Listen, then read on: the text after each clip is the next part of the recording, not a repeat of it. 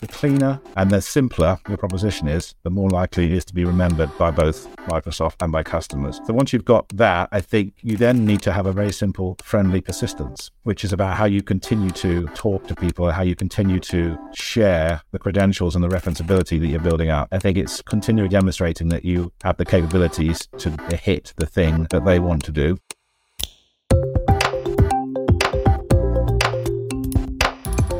Hello and welcome to The Melting Pot.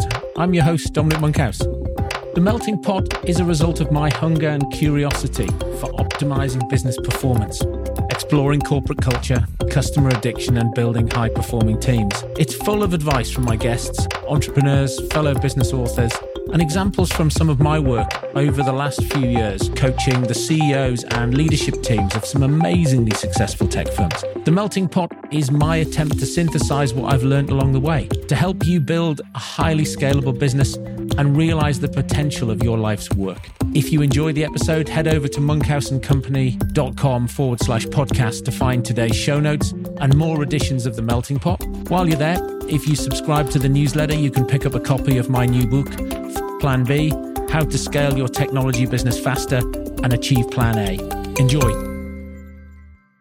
Hello, today I'm talking with Neil Marley. Neil is the CEO of Qualyfi. Qualyfi is a business which solves a problem which will be known to many professional services organizations, particularly those in the public cloud space. How do we find enough qualified people to deliver on the revenue opportunity that we see in front of us? And Neil came across that challenge, I guess, whilst he was running New Signature. So Neil and I have known each other since 2017 when I started working with New Signature. And during the course of our time working together, New Signature grew from about 10 people to about 350. And in, from a revenue perspective, that's probably a 48% compound annual growth rate. And what Neil and I are talking about today is how did New Signature become arguably Microsoft's preferred Azure partner in the UK? What challenges did this fantastic growth rate present to them? What did they learn along the way? And and some of the things which are sort of counterintuitive that we dive into. Look, New Signature run Microsoft's UK partner of the year in 2014 and then an, another they're the partner of the year again in 2019. And so it's rare that partners win the award twice. So they won it really early on when they had very few members of staff. And then they won it again uh, when they were much bigger. And one of the things that always intrigued me about New Signature is their marketing, that certainly their website, outbound, inbound, really almost non existent, almost depended entirely on Microsoft as a channel. And so if you are trying to build a business and partner and channel are important to you. How do you build that? How do you line up your organization with a vendor to deliver 48% year over year growth? Along the way, Neil and the team faced a whole series of tasks and challenges. And so we talk about what some of those were, what some of the tools that they used, and, and how they organized to overcome these challenges. Great conversation with Neil. Lovely to go back and talk about some of these problems that they had to overcome to achieve these staggeringly good results. So enjoy.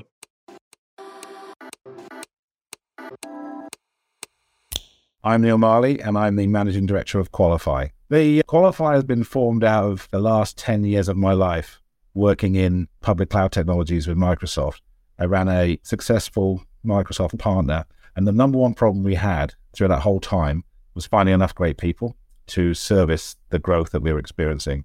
So when New Signature, which is where I worked before, got acquired by Cognizant, and I worked there for a few years, I left last year to fix that problem for the world. There are so many companies out there and partners who are going through huge digital transformation exercises, and they're trying to understand either how they build or grow practices. Qualyfi has been set up to fix that problem. So we provide advisory services and we provide placement services for growing businesses. And we help them understand how to build a cloud practice, how to manage it, and how to fill it with great talent. And those talented people tend to be from our earlier stage career program, and they're called qualifiers. So we've called them Dom. And that comes from the name Qualyfi. You may have seen that. And so we're really excited about how we can build this next wave of people into technology particularly to cloud technology, because that's our area of expertise. And so we're working with organizations and working with people from all over UK at the moment, from every background, any educational experiences. We put them through a series of tests. If they're good enough to pass the test, they get on the program. Our experience working at a partner and all the things that we know about how to build a business and a practice with the other problem, which is scaling it. How do you invest in future talent? How do you grow it?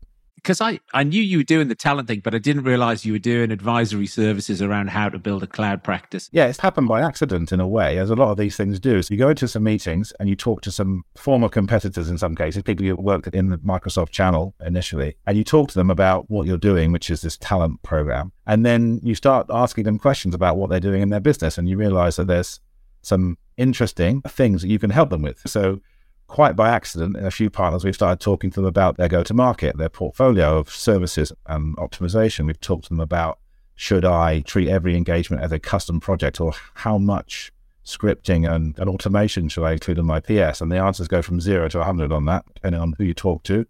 There's a whole range of stuff. Some of the partners are saying, Can you please build me a practice? I'd like a professional services practice in this technology. Can you just hire me a few senior people and fill it with doers and make it work, please?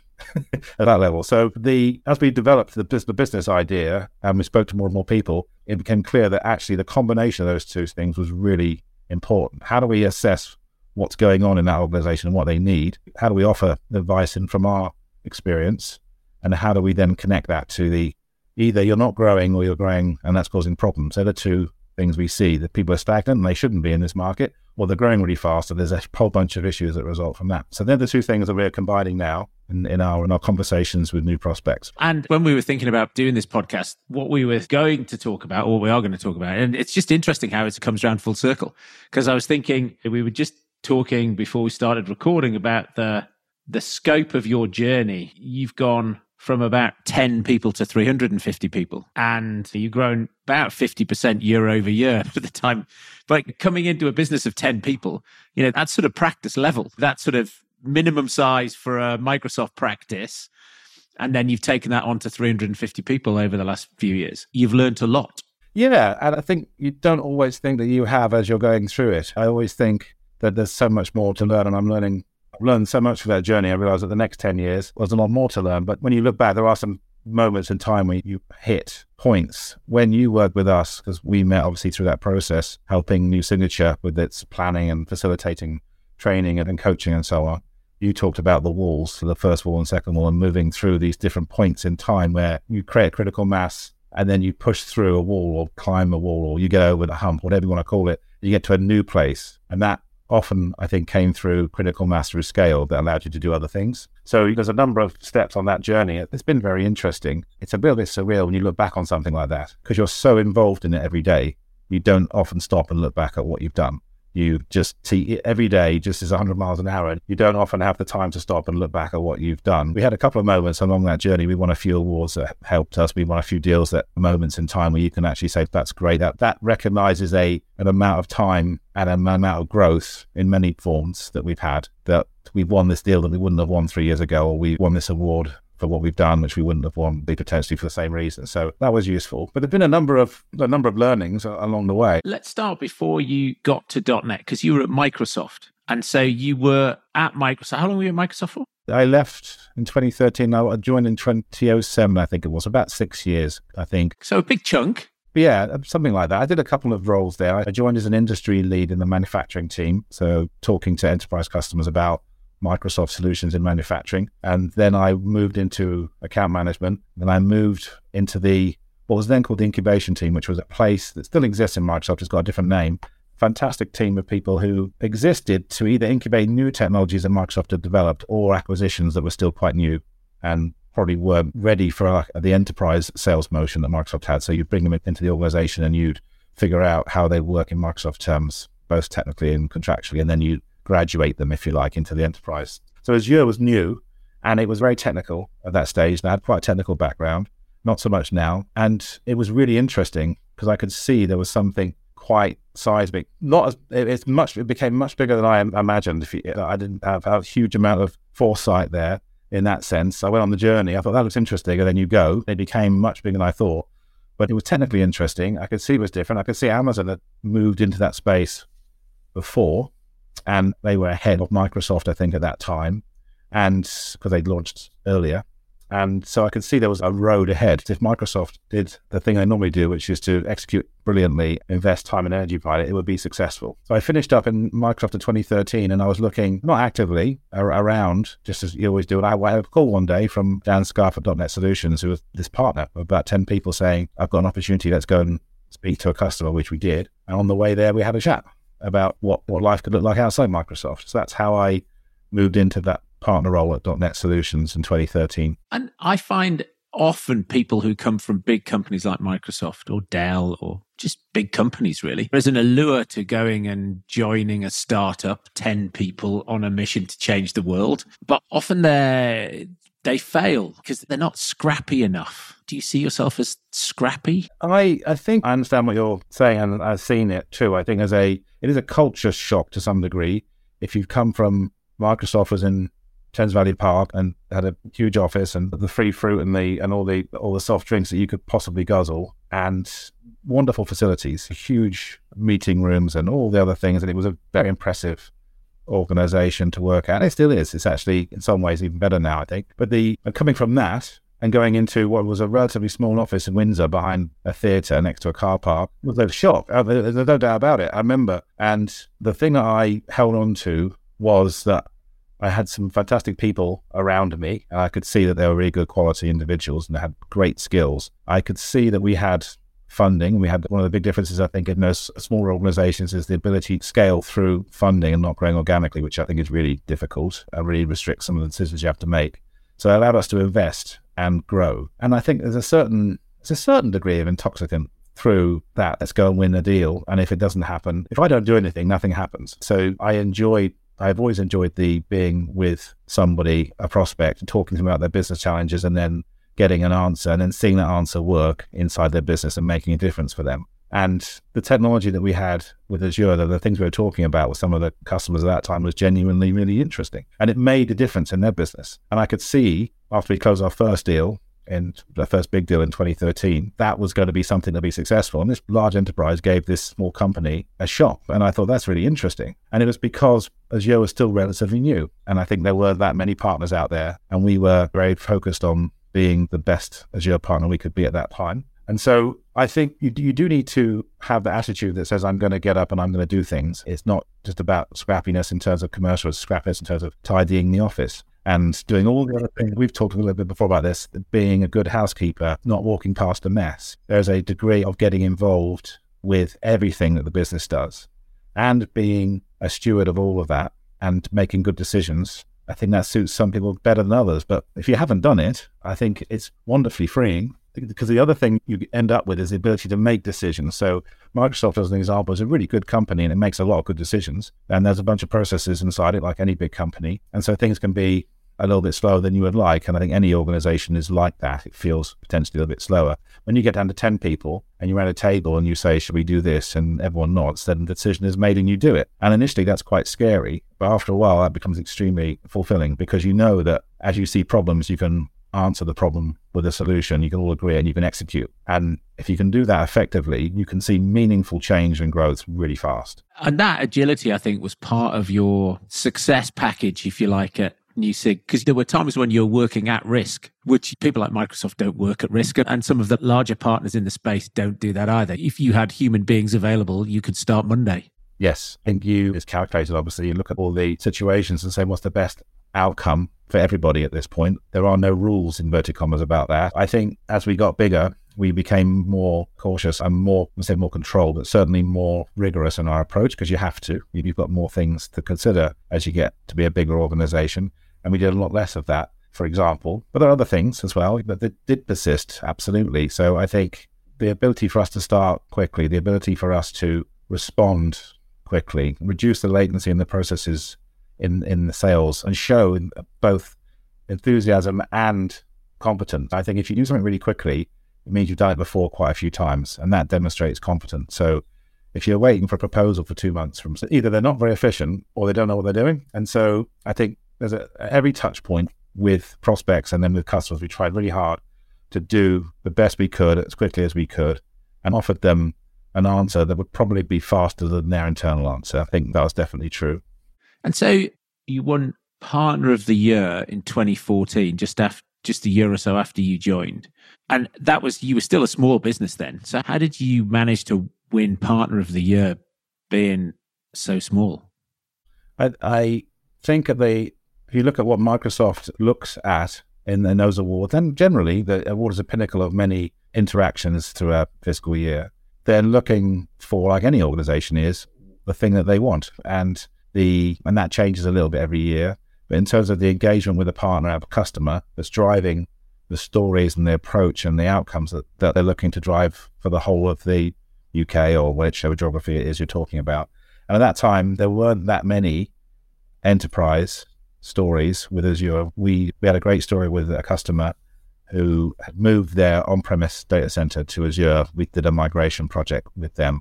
And that was I think quite novel still, let's call it that, at that point in time. So there was, that was probably the lead story, if you like, and a bunch of other stuff underneath that we'd done in relation to slightly smaller engagements and projects, which were either innovative or interesting and, and showed the direction and showed other partners, I think, and Microsoft, where you could build a business with Azure. So I think they were holding that up as, look, this partner's come in they've done this, then I don't think they're against giving small partners partner of the year if they're demonstrating the right direction and the right sort of approach. They've done that a few times, and we were talismanic, I suppose. Here's what you could do.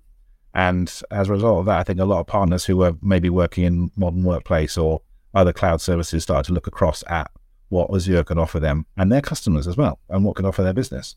So I think that's probably why we won the award again in 2019 it's pretty, pretty unusual to win twice, and we won it again through so, so a higher order of impact then. So it wasn't going to be the same amount of work that would create that award winning submission. We did a lot more with larger customers and some very specific and unusual use cases in some security cleared businesses and other things, which I definitely can't talk about. So yeah, I think it's that was probably some of the other stuff. We again, you just push the envelope a bit forward every time. You you show what's possible and that aligns where Microsoft's vision is going. I think that's important. As you look working on Microsoft, it's quite it's quite like any other business relationship. It's what you want, what they want, and how you can construct an intersection of those. Well, look, let's dive into that because one of the things that I think from that partner of the year in 2014, you managed to keep New Signature maybe as their as Microsoft's Azure partner of choice for the UK. And so many of other partners have looked at you and gone jealous of that relationship, jealous of maybe the lead flow that generated for you. What did you do? What was the what was your secret? Yeah, this is the point. It's going to sound extremely simple in in a sense. There isn't, if you like, some secret magic formula here. It's like a lot of commercial relationships and partnerships, and it's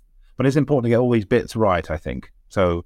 If you don't do all of these things, it doesn't work as well. I think that's probably fair. So the first one is working out what your role is in Microsoft's future. Where are they going? What do they want to achieve this year? You can often ask anyone at Microsoft what their goals are, be very explicit about what they're trying to do, and then be really clear about what, what you're doing and what your role in that is and how what you're doing can help them and help you and help the customer. I think that is so that, what I've just said sounds really straightforward, but I think it's like a lot of these things when you look at what your offering is and what your differentiation is, you spend we spend a lot of time on that to make it really crystal clear. I think in a world like Microsoft or Amazon or Google or whatever, any big organization, any partner and any interaction, any meeting, you have a very small window into that person's time. See, you know, that, that old Steve Jobs grainy VHS video that talks about marketing I love that video. And he says in there, even a company like Apple has got a very small amount of time to tell you about what we do and what we're about. It's a very interesting phenomenon. Everyone thinks that you're going to remember everything, but they remember very small amounts about what you talk about. So you have to be really crisp and you and I think this, the cleaner and the simpler your proposition is, the more likely it is to be remembered by both Microsoft and by customers. So once you've got that, I think you then need to have a very simple, friendly persistence, which is about how you continue to talk to people, how you continue to share the credentials and the referenceability that you're building up. I think it's continually demonstrating that you have the capabilities to hit the thing that they want to do, which drives your economic engine. So in our case, it was we're the best partner at moving a customer to Azure because of our Go framework and our whole range of tool sets that we build to make it quick and easy and risk free. So if you want a risk free, quick, good words, that's been done in these eight places and similar customers. That's a very compelling proposition. The other thing is the values that we have and the way that we work and the way that we fix problems when they come up. So no IT supplier, like professional services supplier, is without the occasional project that doesn't quite go as everyone would like. I think that's fair to say. And the important bit, like, like all of these things, situations, is what you do then. And I think we spend a lot of time making situations our own cost and fixing problems to make the solution work and then worry about the commercials a bit later. Because I think if you don't deliver on the promise, then that quickly becomes something which doesn't work in the partnership. You have to invest and you have to go all in and you have to make it all. You're in together to fix and deliver the outcomes for the three of you the you, the partner, Microsoft, and the customer. So think of it like that, not thinking of yourself as separable from those outcomes. I mean, there's a degrees of sideways, but I think out of 10, how many projects out of 10 go sideways? Very few. I mean, in my experience, I mean, in, in that eight or nine year period, probably less than five. I, none of them resulted in a, a truly awful situation. They were, they generally just took longer than they would have liked to get completed. I think would be a summary. We didn't. I don't believe that we ever terminated mid project or anything like that. I don't think there's anything of that ilk. It was really often it's the classic expectation of what someone's going to get versus what turns up, and uh, or there's been a there's been an issue somewhere in the early plumbing, which has caused an issue later on, or some of the assumptions in the project plan are not bad. It's, it is nothing that people wouldn't have seen many times before. And so the end result, really, the remediation was more time, more cost to complete, really. There was very few situations I think are actually unsolvable in that sense. It just takes more time and energy. Okay. So that helps breed trust with the Microsoft sellers, knowing that you've got a reputation for fixing if it goes sideways. Yes, exactly. I think, and you're all, you're in it together. I think that is that's a really important part of the the brand of the organization, regardless of Microsoft or others. I look at that personally and say we are here to deliver a high quality outcome, And I still say that now in our business today. It's you stand behind what you do, and you, you, if people aren't happy, then that's overwhelmingly your fault probably in a few cases it may not be, you know, but overwhelmingly, I think you've not managed the expectation of what you're delivering, or there's been a quality issue somewhere within that. It's on us to then go back and make that right and learn from that and try and not repeat that mistake again. And what what else? What other things have you got around? How do you end up being Microsoft's preferred partner? You said earlier when we were chatting, you didn't have channel manager, so alliance manager. So that's most partners would go, okay, we want a partnership with Microsoft. First thing we're going to do is going to hire a partner manager, channel manager, and alliance manager. But NewSigny didn't have one at all. No, we kept meaning to. What we did was we we realized that every time we went to look at it, I'd seen other partners in my time at Microsoft use that role effectively. And what we ended up doing, which I think was really good, was hiring people in sales and pre-sales roles, commercial roles, who knew a lot about Microsoft and knew a lot about the journey that they were going to take prospects and customers on. And so the formation of the partnership wasn't centralized, it was decentralized. So they, rather than there being a rights manager in the middle, there were a lot of mini partnerships that were, now for me, that's much more effective because if you have a Dave and a person, Janet, and they're working together, one from the vendor and one from the partner, and they trust each other, and that relationship grows and builds into many opportunities, then you can reference that in the wider Microsoft in this case. And you can also share that success story with other salespeople around in different industries and different sectors in that in that organization. And that's really what alliance management is about. It's about connecting people with positive referenceability, I think, if you looked at it. And you would say one of the, roles here to do that. One thing we didn't have, which we did programmatically, was the there was a, there were two things. There was there were making sure we had certifications and all the necessary boxes ticked in our program to make sure that we were set against some of the Microsoft program requirements and operationally reporting some of our data to Microsoft as well. So we did that through operations rather than through an alliance function. That's something like reporting pipeline and talking about opportunities and so on programmatically was something that other alliance functions did. So we took those two bits out and put them into another place because they were relatively programmatic. You could run a report from CRM and give people a, an outcome. So it wasn't necessary to be a, an alliance function. Is the focus that you gave it part of its success? Because if you were to sit down a, with a blank sheet of paper, I would typically say marketing might be on the hook for a third. So we're going to build a website, we're going to build some content, we might do some outbound calling. Partners, we might be looking for a third of the lead flow from them, and salespeople might be able to generate a third of it themselves. Certainly been my experience before. In your case, though, the website was awful most of the time. Most people would look at it and go, it's awful, we should fix it. And then it's like, but we haven't got time, let's just keep going. Marketing team was pretty small and did some events and did some co marketing with Microsoft, but didn't generate you didn't generate your own campaign. I mean, you, you, wrote a book about company wrote a book about digital transformation, but you weren't doing lots of outbound. You weren't doing lots of inbound. I mean, that was almost missing completely. It was Microsoft and Microsoft. It was, and I think there are two main channels, and I wouldn't, I wouldn't, I thought majority would be the percentage for my would be Microsoft led through the really skilled relationship sales builders we had who would go in, have conversations, identify that need, and talk about how all the things we did, which I mean, had some great quality products and services and delivery people. Our delivery teams, both in managed services and professional services in our organization, were, I think, always overlooked in how how powerful they were as a sales engine. If they do a brilliant job, it becomes much easier to then reference those projects. So if you put that together, you have you're absolutely right. You have a proactive Salesforce talking to Microsoft a lot. And, and then you also have in the minority side of it, you have a bit of inbound through network, but you have some partner relationships. We work with some partners in different modes, some in the reseller community and others industry experts who would be placed to have conversations about our capabilities with others and so on. And we'd have, so we had, a, but that was a minority piece. It was what I call the general morass of business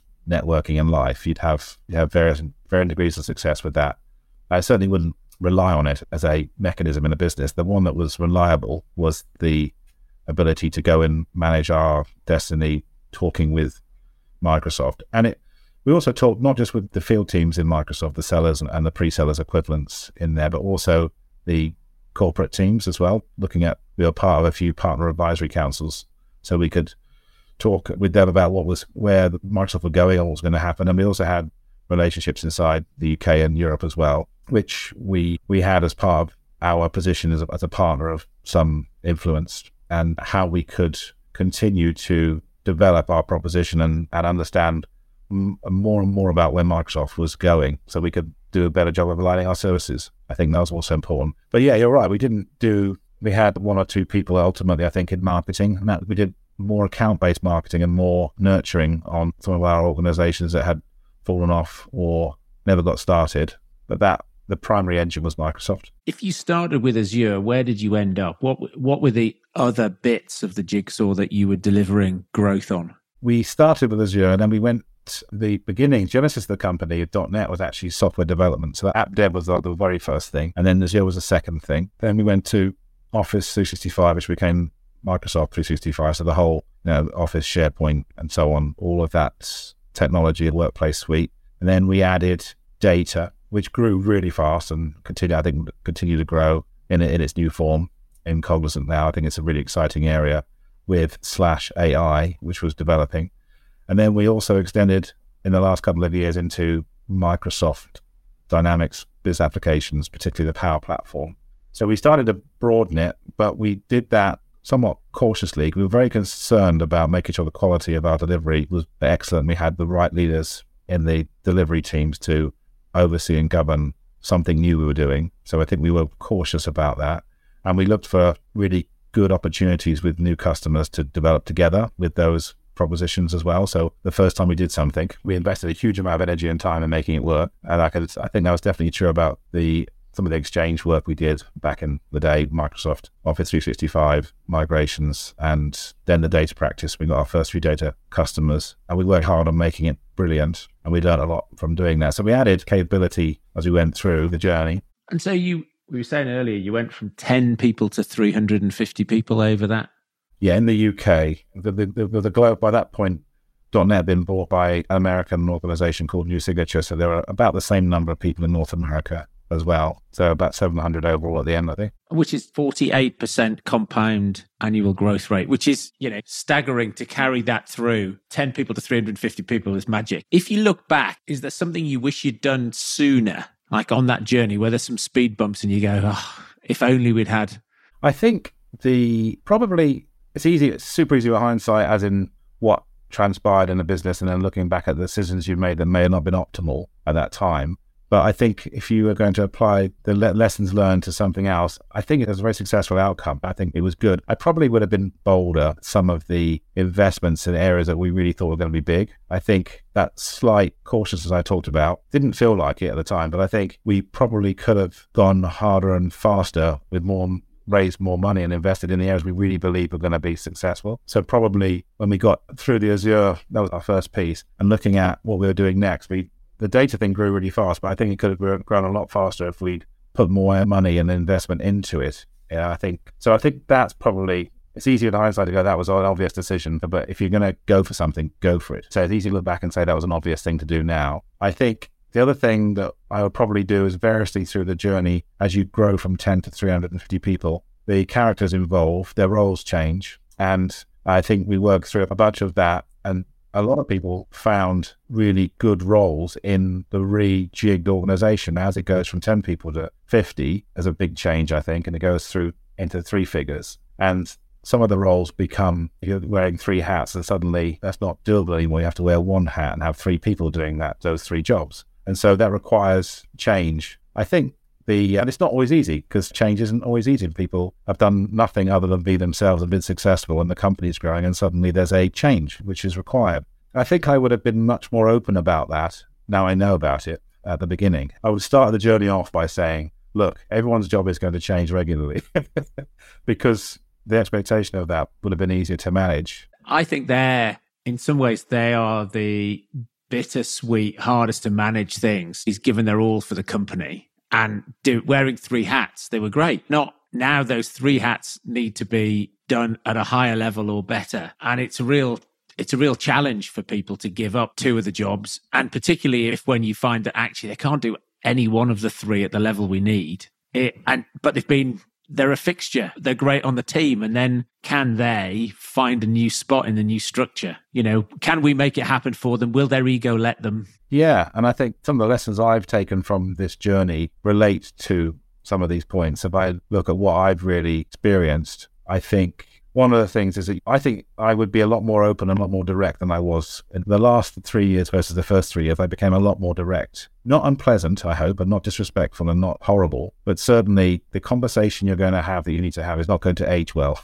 so it's better to have that. We did that uh, speaking with you with Monkhouse and Company when you came in and did some stuff. We talked about radical candor and we, you know, have those conversations because it's not easy just to sit in a room and have a conversation. It's really important to have a structure. It's important to have also the license in the culture to have those conversations. So I think we did that quite early on, but it's not a natural thing for humans to have difficult conversations. It's most people try not to have them. So I think that's probably one of the things that I've learned is it's okay. And people genuinely, after a period of quiet reflection, they, they do appreciate being told the truth. And they, appreciate, they certainly don't appreciate if you're having conversations for a few weeks behind their back about what might be going on. I think that's a, not a good answer. So the alternative is a much better approach. I think the other thing is it's really great to get third party observation and help. So, like a lot of sports stars have coaches, and even though they're top of their game, they have coaches. So, I, I think having someone who's knowledgeable and knows about your area, if you like, but can offer perspective on what they see, I think is really powerful because you can't see what you're doing all the time. So I look back at some of the things I've done in the past and suppress a yelp of horror as I look at someone pointing out to me what I've done. Sometimes you don't see it in yourself, and you have to you have to have someone that you trust offer you a perspective on what's happened. So I think having the ability to listen, take feedback, get other people involved in your organization, like a coaching company or a mentor and others to to watch and be part of your organization and, and offer feedback is really powerful. So I've definitely learned that. And I think the other thing is just getting out all of the ingression and tension out on the table because most organizations are made up of humans and humans have got agendas and there's a lot of odd thoughts in all of us. And often we don't share a lot of those things for the reason we just talked about. People, people that don't like having arguments. I remember when we had one session, Dom, years ago, we talked about meetings. And I think that particular session went on longer than you've ever seen in any organization. Actually, we run a meeting, and you think it's really easy, don't you? Everyone agrees how you should run a meeting. You should do it like this. It turns out the 12 of us did not agree how to run a meeting. I think in my mind, it's like it took two days to agree it. I bet it only took a day, but it felt like a long time. We had, do you have to be on time, yes or no? Which is interesting. Do you, can I read my laptop while I'm listening to the meeting?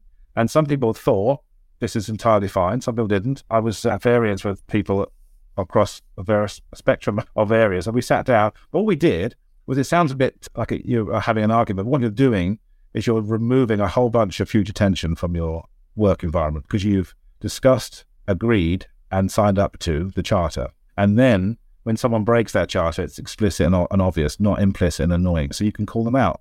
But I think giving your organization the ability to talk directly to itself is really important. I think you can't just have one person running around the place saying what they think. Everyone has to be engaged in that culture. I am always staggered by the difference of opinion. I turn up, we all have our own bias, but I'm always amazed when you have the space what the difference of opinion is. And there's always somebody who says something and people pause for breath and look at them in horror or disgust or something because somebody's just said something that you just didn't think that was an opinion that they would hold. No, and uh, it is always surprising, and it's kind of, it's and some some opinions are more valid than others. But there, there is a, I think the point is you reach a consensus on what a meeting looks like. You agree a consensus on how you can give feedback to people using these different frameworks. And it's okay because the organization culturally thinks this is the right thing to do. We're going to agree that we're going to start meetings with good news. We still do that in Qualyfi today because that's something we did in New Signature and it sets a tone for the meeting. It's simple and easy. Let's start with some good news. Some days that was a bit more difficult than others. There's little rituals, and I think if you can embed them in the way that you operate and you give people the freedom to get involved and make a difference, uh, impact what's going on, they can see that when they are engaged in that, things do change in a direction that's tremendously empowering. So I think there's some of the things I think we did well, and I think I probably would just implement those sooner, had more confidence in those. I have more confidence in them now. I've seen them work, and I know, I think I know how important those things are for culture that can that can grow and be self-critical. We mentioned Radical Candor by Kim Scott. What other books do you think people should pick up and read along the way? I, I've, the number one book I read, that, there's a few books I've read that I think that made a difference to me, and I hope they may make a difference to other people. But, and they're both very well known. I think the first one was "What Got You Here Won't Get You There," and I think that's the reason that book was so interesting is that I'd spent a lot of my career focused on the what, what I knew, and my abilities, and so on, and that was what was needed as I went up an organization and became a manager at um, and it was so unbelievably wrong. I was listening to you had Scott Kerr on the other week, didn't you? CEOs, and he was talking about one of the things about humility of a CEO means that you have to make the team succeed. It's not about you. It's not about being the smartest person in the room. It's not about it. It's about creating conditions for the team to be successful. And that book talks a lot about those sorts of things. If you haven't read it, it there's a number of traits slash habits. There's about 20, I think, or so. And you read the book and you go, yeah, I go number one, number four, number seven, in my case, yeah, the numbers. And I was like, oh my word. And there's a way of writing about those traits which make you identify them in yourself, recognize what they're doing and how they're potentially hurting what you're trying to achieve. And in some cases, what you think is helping is doing the opposite of that. And that was a very transformational book for me because it, it moved my mindset from the I, the ego, about what I'm doing to the impact that I'm having on others and how I could be more effective by amplifying through others and working with a team and creating conditions for them to be successful, which was probably my biggest one of my biggest learnings going through this journey from sales leader to ultimately running the new signature business was it's about how I can help people be successful. And I think without that book, I think it would have been a much more difficult journey. It really worked for me in terms of very explicitly targeting the things I was doing that weren't great. They weren't awful, right? I mean, but they were just they were not optimal.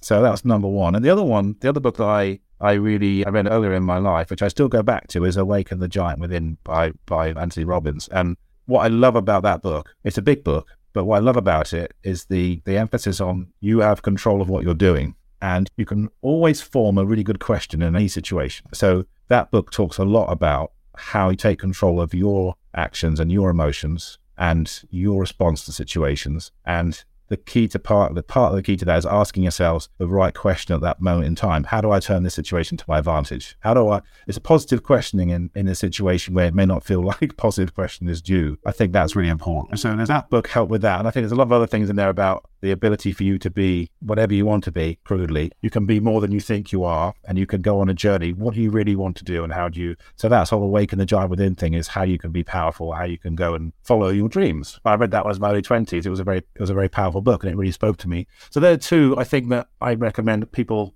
But certainly the second one, if you're not sure what to do with your life or your career, read the second one. And if you're in a career and you're heading through particularly a, a moment of change and you're particularly going from a, an individual contributor role to a manager or leadership role, that's a really good book to read.